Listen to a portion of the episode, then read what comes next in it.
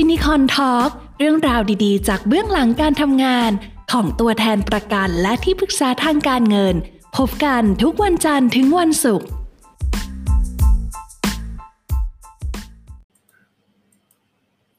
สวัสดีครับรู้สึกว่าทาง Clubhouse จะได้ยินแล้วนะครับ สวัสดีครับ ถ้าทาง Clubhouse ได้ยินแล้วอาจจะพิมพ์ข้อความมาให้นิดนึงครับ ทดสอบเสียงนะครับ วันนี้อาจจะมีการติดขัดนิดหน่อยครับ ทาง Facebook ครับ ทาง Facebook ไลน์น่าจะได้ยินแล้วครับ โอเคครับ โอเค ได้ยินเสียงชัดเจนนะครับ โอเคครับผม แล้วก็ทุกวันเสาร์นะครับ ก็มากลับมาพบกับเรื่องราวดี ๆ นะครับ จาก ที่จากการทำงานของที่ปรึกษาการเงิน และตัวแทนประกันนะครับ วันเสาร์นี้ก็เราจะมาพูดถึงเรื่อง how to เก็บเงิน 3 ถัง ให้ปังยันเกษียณนะครับครับ อัปเดตเศรษฐกิจอัปเดตเรื่องราวของการเงินนิดหนึ่งครับสำหรับวันสำหรับที่ผ่านมานะครับในในสัปดาห์นี้นะครับ ก็ช่วงนี้ก็อาจจะมีความผันผวนทางด้านเศรษฐกิจหลายอย่างนะครับ ไม่ว่าจะเป็นหุ้น กองทุนรวม แล้วก็ตราสารหนี้นะครับ หรือแม้แต่ในโลกคริปโตก็ตามนะครับ ซึ่งปีนี้ถือว่าเป็นปีแห่งการผันผวนเลยทีเดียวนะครับสำหรับตราสารหนี้นะครับของโลกณนะตอนนี้ก็ดูจากสถิตินะครับ ตั้งแต่ year to date ก็ติดลบไปตั้ง 11%แล้วครับ ส่วนหุ้นเทคโนโลยี NASDAQ นะครับ หรือว่า S&P ก็ ลงมา NASDAQ ก็ลงมาลบประมาณ 30 แหละครับ S&P ก็ 10 กว่าครับ แล้วก็เหตุการณ์ที่ผ่านมาสดๆร้อนๆประมาณ 2-3 วันที่ผ่านมานะครับ ในโลกเคปในโลกคริปโตก็คือ มีความผันผวนของเหรียญเหรียญหนึ่งก็คือชื่อว่าเหรียญลูน่านะครับ ซึ่งเหรียญ Luna เนี่ยมันจะมีอ่า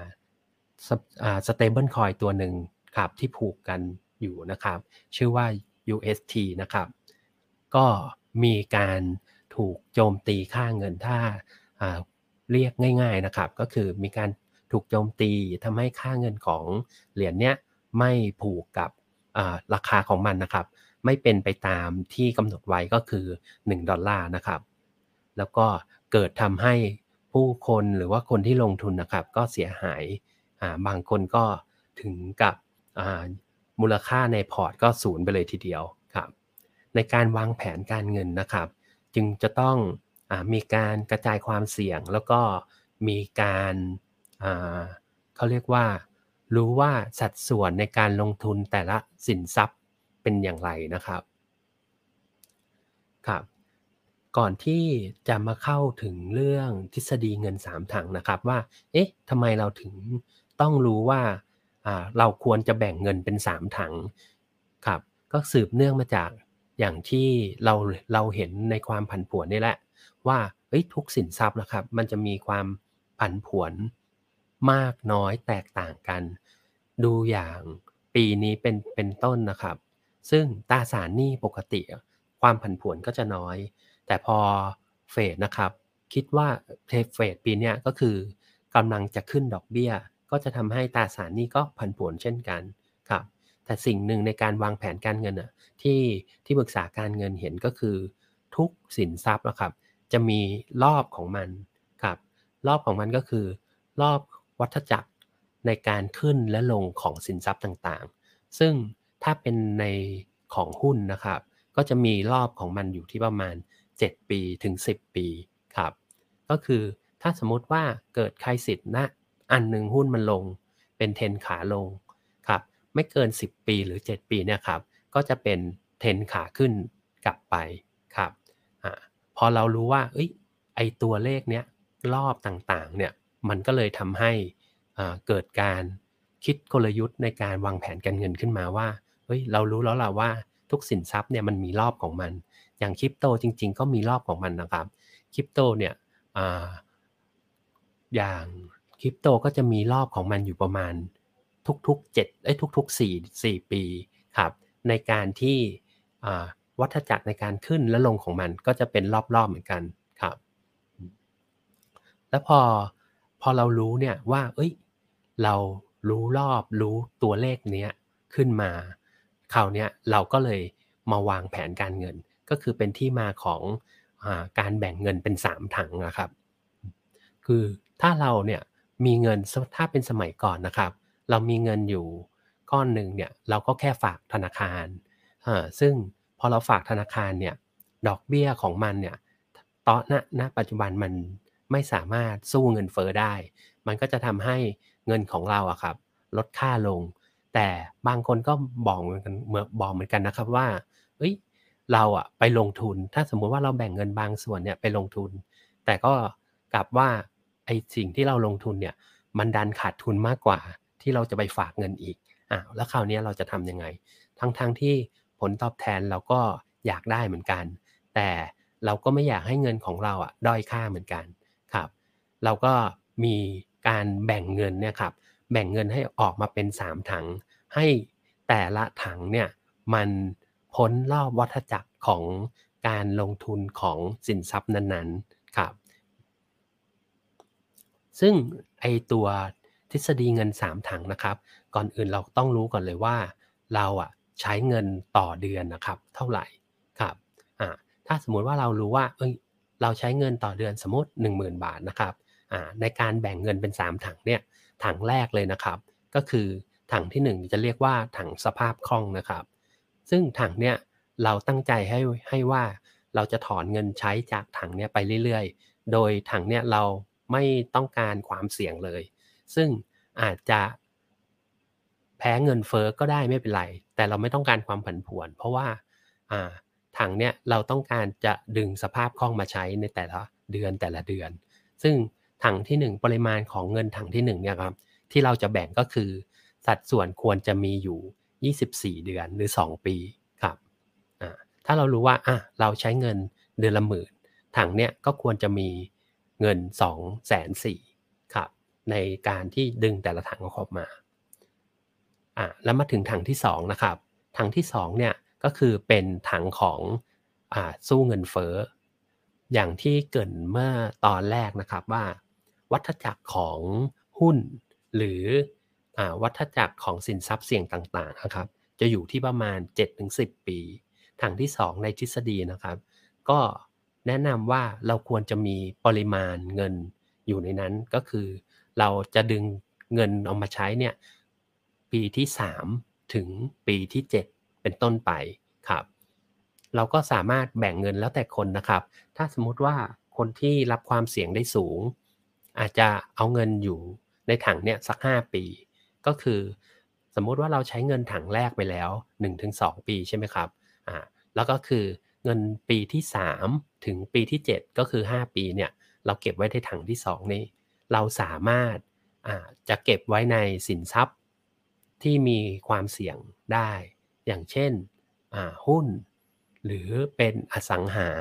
แต่ก็คือให้อยู่ในสัดส่วนความสัดส่วนอยู่ในระยะกลางนะครับ ซึ่งความคาดหมายของผลตอบแทนตัวเนี้ยเราไม่ได้ต้องการให้ออยู่ในสินทรัพย์ที่ได้ผลตอบแทนสูงมาก แต่ขอให้มันสู้เงินเฟอ้อได้ ซึ่งในในหลาย ๆตำราอาจจะบอกว่าเอ้ยเป็นถังงอกเงยบ้าง หรือเป็นถังอื่นๆบ้าง แต่โดยส่วนตัวที่คุยกับลูกค้านะครับ ก็จะบอกว่าไอ้ถังที่2เนี่ยให้มันเป็นถังสู้เงินเฟ้อก็คือถ้าณปีปีนั้นเนี่ยเงินเฟ้อมันอยู่ที่เท่าไหร่ เราก็ควรจะมีผลตอบแทนให้มันพอๆกับเงินเฟ้อในปีนั้นๆครับ ซึ่งระยะเวลาในการลงทุนนะครับ ถ้าระยะเวลามันผ่านไปอย่างวันเนี้ยมันผันผวนก็จริงนะครับ แต่ถ้าดูวันนี้ไปอีก 5 ปี ความผันผวนนั้นมันก็จะหายไป ยกตัวอย่างก็คืออย่างโควิดที่ผ่านมานะครับ ดัชนีต่างๆเนี่ยมันก็จะลงไปอยู่ที่ 50 60 70%บ้างอ่าแต่พอเมื่อผ่านไป 9 เดือน 10 เดือน หรือว่าผ่านไปปีกว่าๆนะครับ ดัชนีทุกดัชนีก็สูงมากกว่าโควิด ณนะตอนเนี้ยที่นักลงทุนเห็นนะครับว่าผลตอบแทนหรือว่าผลตอบแทนของหุ้น หรือทุกๆอย่างที่มันลงมาเนี่ย แต่ก็มันก็ยังลงมาไม่เท่ากับที่มันเติบโตไปหลังจากโควิดครับและเมื่อเวลาผ่านไปเนี่ยไอ้ถังที่2เนี่ยมันก็จะสร้างผลตอบแทนให้เราครับให้มันสู้กับเงินเฟอ้อได้ ให้มันผ่านวัฏจักรของมันไปได้ครับ อย่างเมื่อกี้ที่ยกตัวอย่างนะครับว่า เอ้ยถ้าเราใช้เงิน 1 1หมื่นบาทต่อเดือน ถังที่2เนี่ยเราก็ควรจะมี 5 ปีใช่ไหมครับ ก็เอา 12 มาคูณ 5 ปีเท่ากับ 60อ่าหนึ่งหมื่นบาทก็เอา 60เนี่ยมาคูณ 1 0,000 ถังเนี้ยเราก็ควรจะมีเงินอยู่ในถังเนี้ย6 0 0 0 0 บาทครับคราวนี้เราก็จะสบายใจแล้วว่าใน 7 ปีเราอะจะมีเงินเพียงพอ โดยที่ ช้จ่ายได้อย่างสบายใจนะครับ แล้วพอถังที่3เนี่ยก็จะเป็นเงินที่เหลือมากไปกว่านั้น เงินตัวนี้เราก็สามารถเอาไปลงทุน หรือไปหาผลตอบแทนที่มีความเสี่ยงสูงได้อ่าโดยที่แล้วแต่ลูกค้าจะรับความเสี่ยงนั้นๆได้นะครับ อย่างเช่นอาจจะไปลงทุนในหุ้นเติบโตได้ โดยที่โดยที่เราก็คาดหวังว่าในอีก 10 ปีข้างหน้าหรือว่า 7 ปีข้างหน้าเนี่ยหุ้นตัวนั้นหรือว่ากองทุนตัวนั้นนะครับ ได้รับผลตอบแทนที่สูงครับแล้วก็ถ้าในการวางแผนเกษียณนะครับไอตัวถังที่3เนี่ยมันจะเป็นตัวที่เพิ่มมูลค่า ให้พอเราได้รับผลตอบแทนจากตัวถังที่3นะครับมันก็จะมาโปะถังที่2ไอ้ถังที่ 2 ถังที่ 1 ที่เราใช้ใช้ไป มันทำให้ 3 ถังเนี่ย กลยุทธ์ของของการวางแผน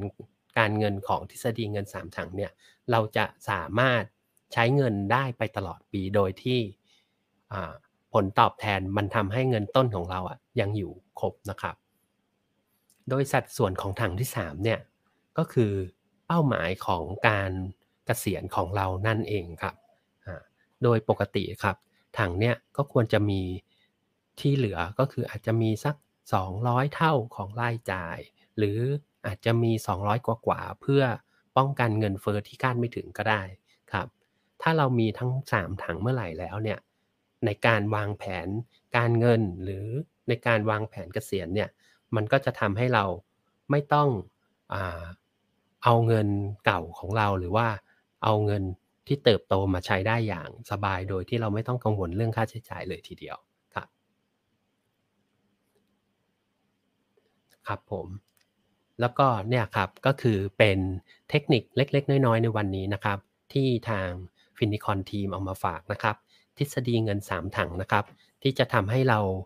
มีเงินใช้ตลอด แล้วก็สามารถใช้ไปจนยันเกษียณได้เลยนะครับ ถ้าเราเข้าใจว่าวัฏจักรของแต่ละสินทรัพย์เป็นยังไง แล้วเราเราก็ลงทุนแบ่งเงิน ให้เหมาะสมกับสินทรัพย์นั้นๆนะครับสำหรับวันนี้ก็ขอบคุณผู้ฟังนะครับที่ฟังในวันนี้นะครับ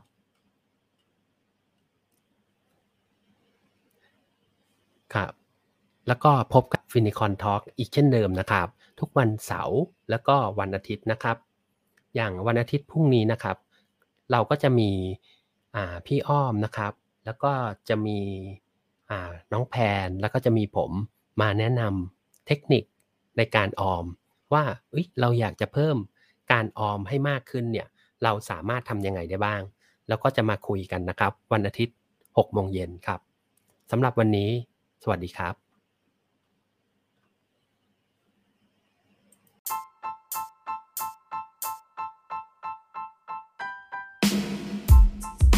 นิคอนทอล์กเรื่องราวดีๆ จากเบื้องหลังการทำงาน ของตัวแทนประกันและที่ปรึกษาทางการเงิน พบกันทุกวันจันทร์ถึงวันศุกร์